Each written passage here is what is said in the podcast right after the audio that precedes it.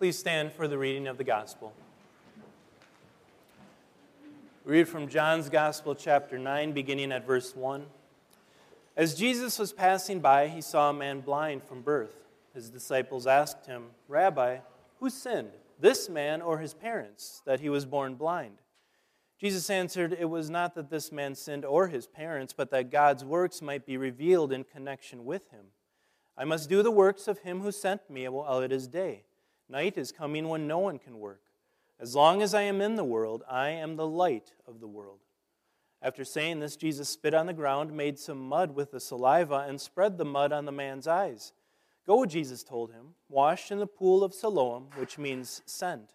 So he went and washed and came back seeing. They brought this man who had been blind to the Pharisees. Now it was a Sabbath day when Jesus made the mud and opened his eyes. So the Pharisees also asked him how he, he received his sight. He put mud on my eyes, the man told them. I washed, and now I see.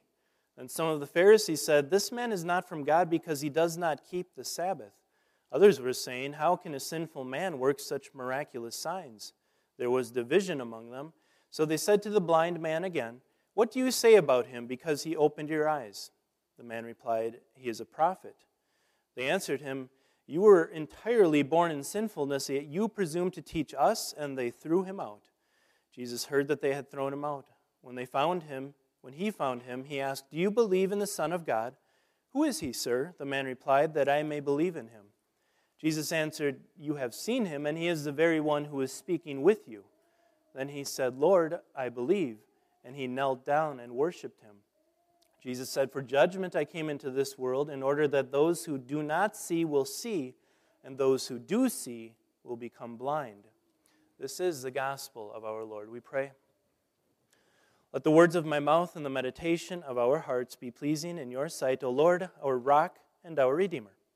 Amen. Please be seated. Dear fellow redeemed friends in Christ Jesus, who is the light of the world, we've all heard the phrase blind justice. It's that legal theory that because our legal system, our laws in our country, forbid judges or jurors to, to discriminate on a person based on any outward factor, their gender or their skin color or their religion or, or any other external factor. They're forbidden to do that. It's the theory that, therefore, justice in our country is blind. It, it judges everyone equally. That's why if you ever see a picture of Lady Justice, she is often, usually blindfolded. Now, we know the reality, don't we? We know that every judge and every juror is discriminatory on some level. That, that we all, if we were to serve as judges or jurors, we would, we would carry baggage with us into any trial that would, that would skew our judgment, that would shade us one way or the other. I think that's become very clear especially in recent years. If you've been paying attention to any of the political ads that have been out there for the two uh, judges who are running for the open spot on the Supreme Wisconsin Supreme Court, you can tell they're almost not even trying to put up a, a front of being blind anymore. That they are, both of them, are, are basically coming out and saying, This is how I am going to judge a particular case. And you should pay close attention. I'm not going to tell you who you should vote for, but this is an important election, and it will determine a lot of what happens in this state for many years to come. Today's text is about blind justice, but it's not God who is blind. It's we who are blind. It's everyone else in the text who's blind besides Jesus, and we need Him to open our eyes to see what in our world and in this text might otherwise seem to be total injustice. The idea that God is just being unfair to us. We need Jesus to open our eyes to see clearly. Now, for example, in our text, in what universe is it just for a baby to be born blind? It's bad enough when someone becomes blind because of an injury or disease or age, but at least they had the opportunity to, to see the world around them. A, a baby never had that opportunity to see anything.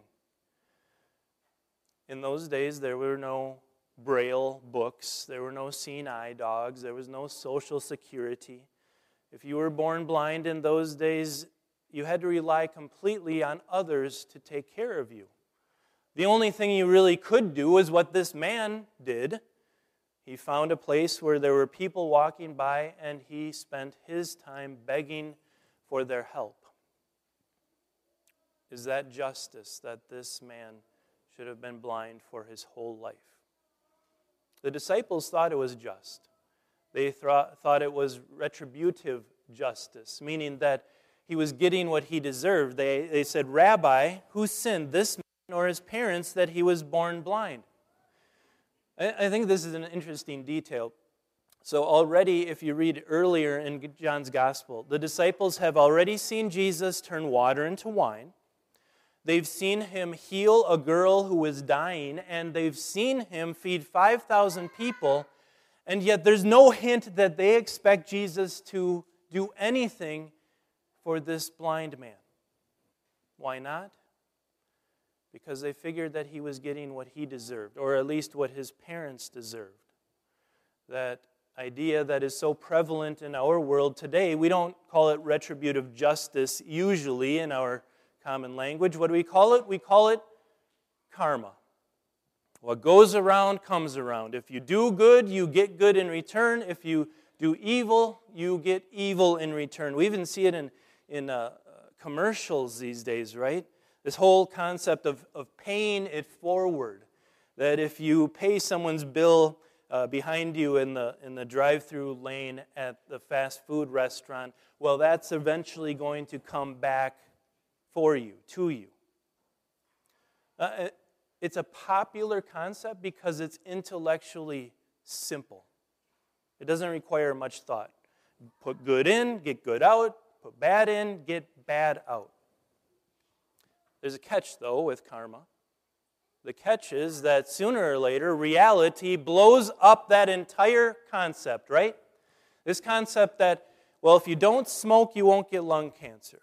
Or if you are a careful driver, you won't get into any accidents. Or if you listen to your doctor and you diet and exercise like he says you should, then you won't have a heart attack or a stroke. And yet, reality is far different. Careful drivers do get into car accidents, even if they don't cause them. People who have never smoked a cigarette or a cigar or anything else in their entire lives do get lung cancer.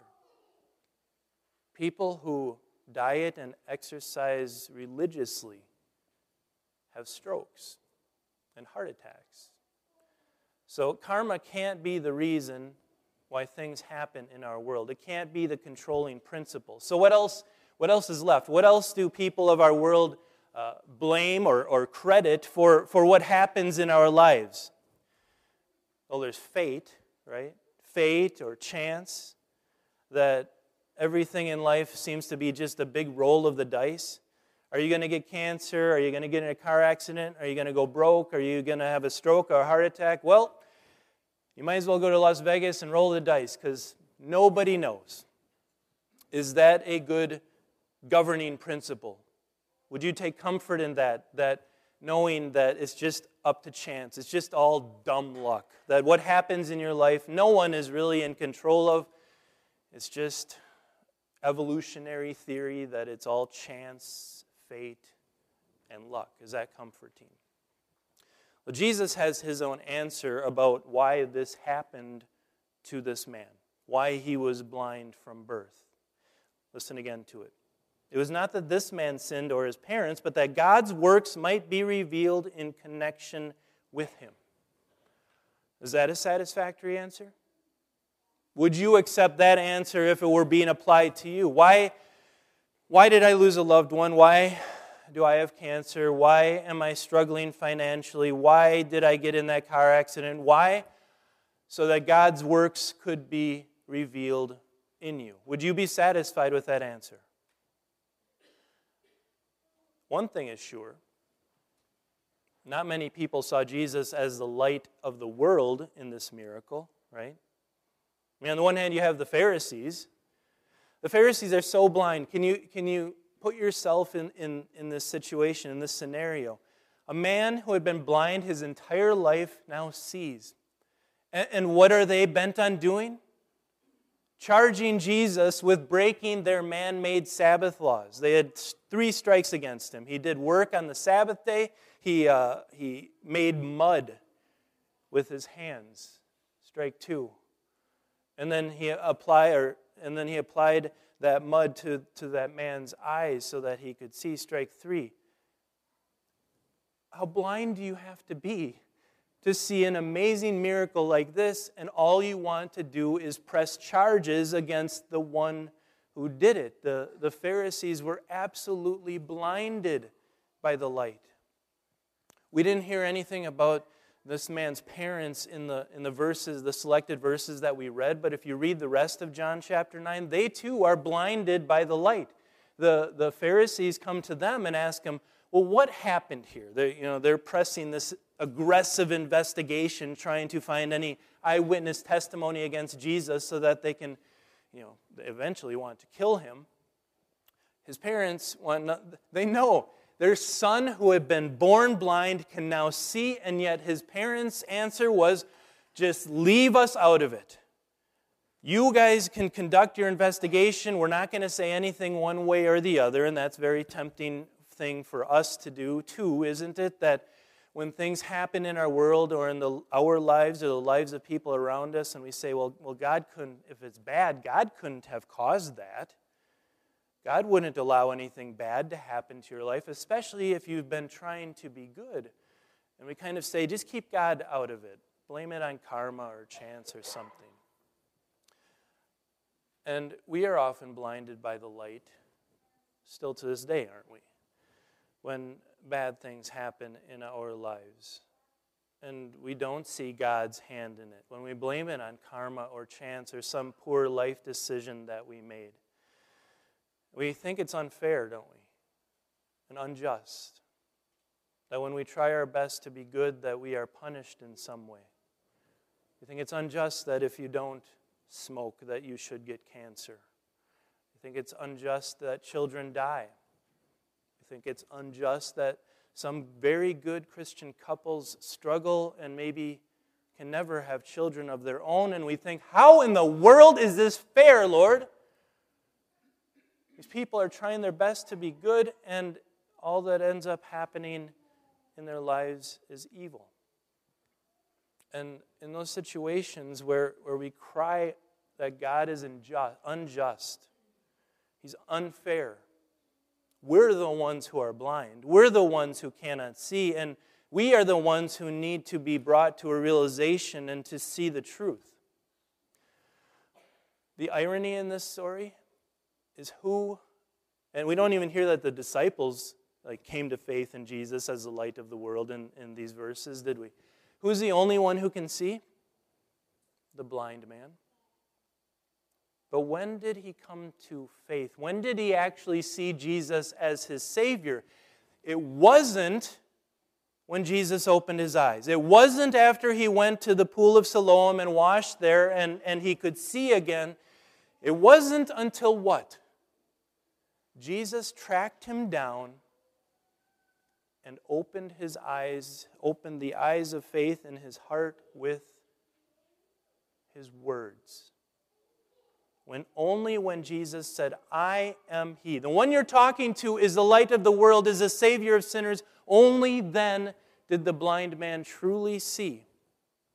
Did he see that Jesus was his savior? Did he see the path open up for him that leads to heaven?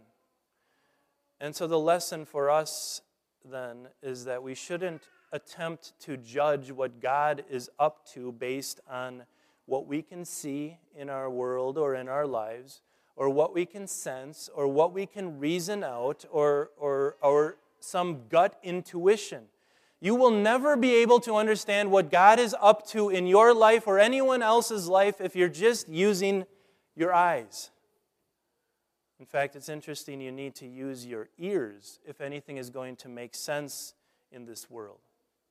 You need to hear the Word of God and view everything through the lens of Scripture. And, and Scripture really is divided into two different words that the Lord has given to us the law and the gospel.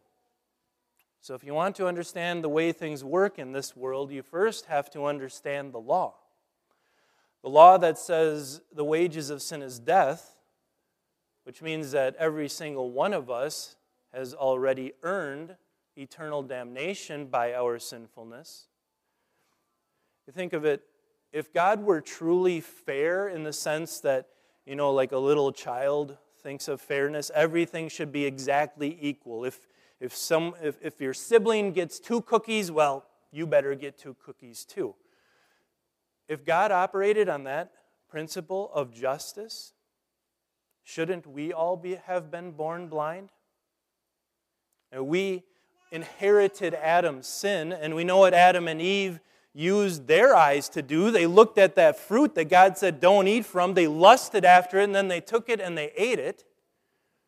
And if we think we're any better than Adam and Eve in the way we use these eyes that do work for most of us, we would be very wrong, wouldn't we? We've used these eyes to lust and to envy and to covet. God would have been perfectly justified in striking all of us blind and sending us all immediately to hell, slamming down his gavel and saying, You're damned, you're hopeless, there's no chance of parole, you're going there forever. And there's no second chance. That would be justice, wouldn't it? Could we complain? Could we say that God was being unjust? Of course not. But God, in His mercy, gave us a second word and he decided that he would execute his absolutely perfect justice in a, a different way. That he would punish sinless Jesus for us, sinners. And I don't know what specific issue, pain, plague you may be going through in your life right now, but it doesn't compare to what Jesus went through on our behalf. You know, going back to Isaiah, where the Lord foreshadowed that he would strike his own son blind, his servant blind, so that we could see. You think of what happened in Jesus' life, especially during his passion. That's, that's what we're doing during these midweek Lenten services, is walking again with Jesus to see exactly what he endured so that we could see him as a light of the world and be saved. Think of how that bloody sweat must have stung his eyes as he fell on his face before his Father in heaven and pleaded with him, Lord, if there's any other way, take this cup of your wrath away from me. And the Lord said, No, this is the only way. Think of him standing on trial before the Sanhedrin, and they blindfold him and they start to punch him in the face and they mock him, saying, Prophesy, Christ, who hit you? Think of how covered with our shame and our guilt and our sinfulness as Jesus was hanging there, nailed to that cross, and it was such an ugly sight, such a horrific sight that the sun stopped shining. The sun couldn't look at how awful our sins that Jesus was carrying were. And that's not even the worst part. When Jesus cried out, My God, my God, why have you forsaken me? Jesus, who never stopped believing, was treated like his father as an unbeliever, as all unbelievers eventually will. God turned his eyes away from his own son and disowned him for our sake. You want to talk about justice? Was that just? That Jesus, who had never done anything wrong, should be punished in our place, should suffer the punishment of hell for us. Was that just? The only answer is well, no. There's a different word for it. It's called grace. It's called God, a God of absolute justice, executing his justice in a way where we could be saved, where we would be spared the right punishment that we deserve. And only when you understand those two words of God, the law and the gospel, what we deserve and what Jesus did so that we wouldn't get what we deserve, can you really see the world? Can you really understand what God is doing in our world? And, and even then, it's not a perfect understanding. But think of it this way physically blind people can be saved, can go to heaven, can see Jesus as their Savior and eventually be saved. But if you're spiritually blind, that really affects your, the way you see physical things too. You see, the, the Pharisees are physically blind and or were spiritually blind. And, and what did they see as Jesus performed this magnificent miracle of healing this man who had been blind from birth? They saw a criminal. How ridiculous is that? How blinded they were. But it still happens today with spiritually blinded people. They can't even see physical things right. So that when spiritually blind people, unbelievers, when they see uh, an infant or a child or an adult brought to the baptismal font, all they see is water. So that when they hear the words of, of a, an obviously sinful man proclaim the absolution that your sins are forgiven for the sake of Christ, all they hear is some guy spewing some line to maybe make us feel a little bit better about ourselves. When spiritually blind people observe the, the sacrament of Holy Communion, all they see is a little bit of bread and a little bit of wine, and that's all that there is. Spiritually blind people look at the world and what happens in the world, and they see the wars, they see banks closing down, they, they see sickness and cancer, they see death, and they say that's just the luck of the draw, or karma, or a God who obviously hates us. But when you see Christ clearly and you see the law and the gospel clearly, then your eyes are truly opened. You see that in, at that baptismal font, God breathes life into an infant or a child or an adult who was born spiritually dead. When you hear the words of absolution from an obviously sinful man, you, you know Jesus' promise that whatever you bind on earth will be bound in heaven, meaning that these words of absolution here are, are not just for your ears here, but they are effective in heaven as well. You are not guilty before God. When you can see Christ and you receive the Lord's Supper, you know that it's not just bread and wine, it is your Savior's body and blood, which is the, the one medicine in this world that can grant you the one thing you need most, and that is eternal life. When you see Christ, you can see that even in the hard things of life, the struggles and the pains, God is working to reveal His glory through you. I don't know how that will always be. Maybe He will grant you relief and healing like He did to this blind man. Maybe He will grant you the strength to stand up under it so that you can confess to those around you that you know what, this may be bad, but it's not what I deserve for Jesus' sake. Or maybe he'll eventually call you out of this world to his side in heaven, which isn't that what we're all longing for?